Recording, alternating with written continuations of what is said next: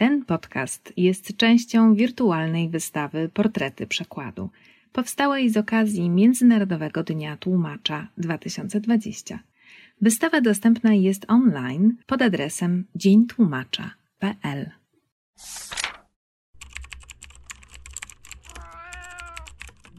Na przykład podcast Stowarzyszenia Tłumaczy Literatury.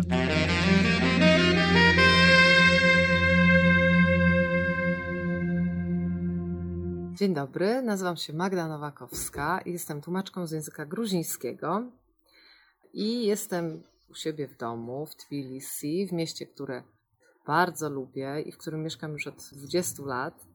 I los tak zrządził, że zaczęłam tłumaczyć literaturę i moją ulubioną książką, którą miałam okazję przetłumaczyć, była fantastyczna pozycja poety Zviada Ratijaniego pod tytułem Tobie wolno.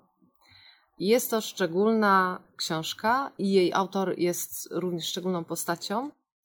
Sam autor został nominowany przeze mnie jako tłumacza do Nagrody Europejski Poeta Wolności. I ta książka właśnie, którą chciałabym Państwu teraz zaprezentować, została właśnie nominowana do Nagrody Europejski Poeta Wolności. I niestety festiwal w tym roku nie mógł się odbyć, czego ja osobiście bardzo żałuję, ponieważ to byłaby również okazja dla mnie, żeby osobiście poznać mojego autora, z którym jeszcze nigdy się nie widziałam, ponieważ przebywa na emigracji w Austrii, ale mam nadzieję, że to nastąpi. Przebywa na emigracji, ponieważ popadł w konflikt z gruzińskimi władzami i podjął decyzję o opuszczeniu kraju. Dlatego też sama jego postać i jego postawa życiowa oraz to wszystko, o czym pisze, mają bardzo dużo wspólnego z ideałami wolności, z ideałami poszanowania człowieka, praw człowieka, ale jest to też poezja bardzo radosna, bardzo życiowa, powiedziałabym, pisana takim radosnym językiem autoironicznym. Jest to poezja z pozoru łatwa, ale trzeba się jej dobrze przypatrzyć i wtedy odkrywa się drugie dno, trzecie dno. Tak zresztą jak ja odkryłam Zviada i, i jego poezję. No ale oczywiście, ponieważ mamy pandemię, więc zaprzyjaźniliśmy się wirtualnie. Mam nadzieję, że wkrótce się spotkamy, a póki to nastąpi i póki Zviada oraz, mam nadzieję, ja również będziemy mieli przyjemność, żeby spotkać się z polską publicznością. Chciałabym Państwu zaprezentować chyba mój ulubiony wiersz z tego tomiku, który nazywa się Lepsza przyszłość. Sam tomik jest bardzo pięknie wydany, ponieważ obok polskiego tekstu jest również tekst gruziński w pięknym gruzińskim alfabecie. Wygląda to naprawdę bardzo ładnie i polecam również tę książkę z tego względu, że jest to pierwszy w całości wydany tomik poezji gruzińskiego współczesnego autora. Jest to wydarzenie i jest to, uważam, naprawdę rzecz, której nie można przeoczyć. A teraz wiersz pod tytułem Lepsza przyszłość.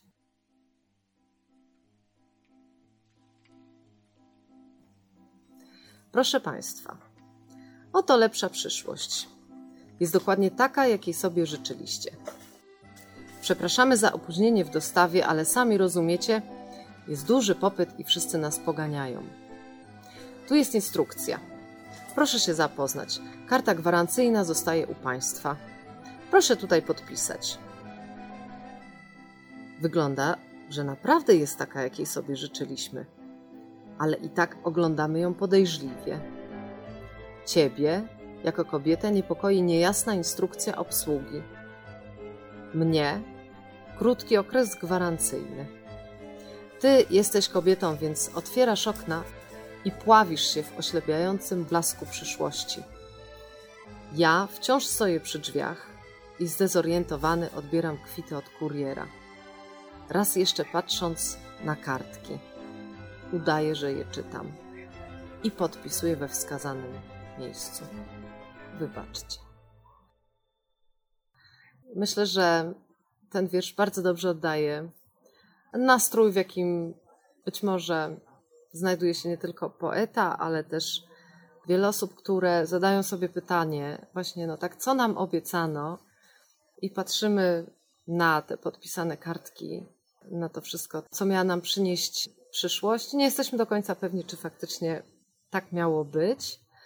Książka jest pełna takich pytań. Jest pełna pytań o to, jakie się podjęło decyzje, jakie mają one wpływ na nas i na otaczający nas świat, na bliskich. I jest pełna samozwątpienia, ale też z drugiej strony jest pełna tej prawdziwej gruzińskiej radości życia. Więc serdecznie polecam. Polecam Państwu również inne tłumaczone przeze mnie dzieła gruzińskie, wydawane przez oficynę Pogranicze. I dziękuję za uwagę, zapraszam do lektury.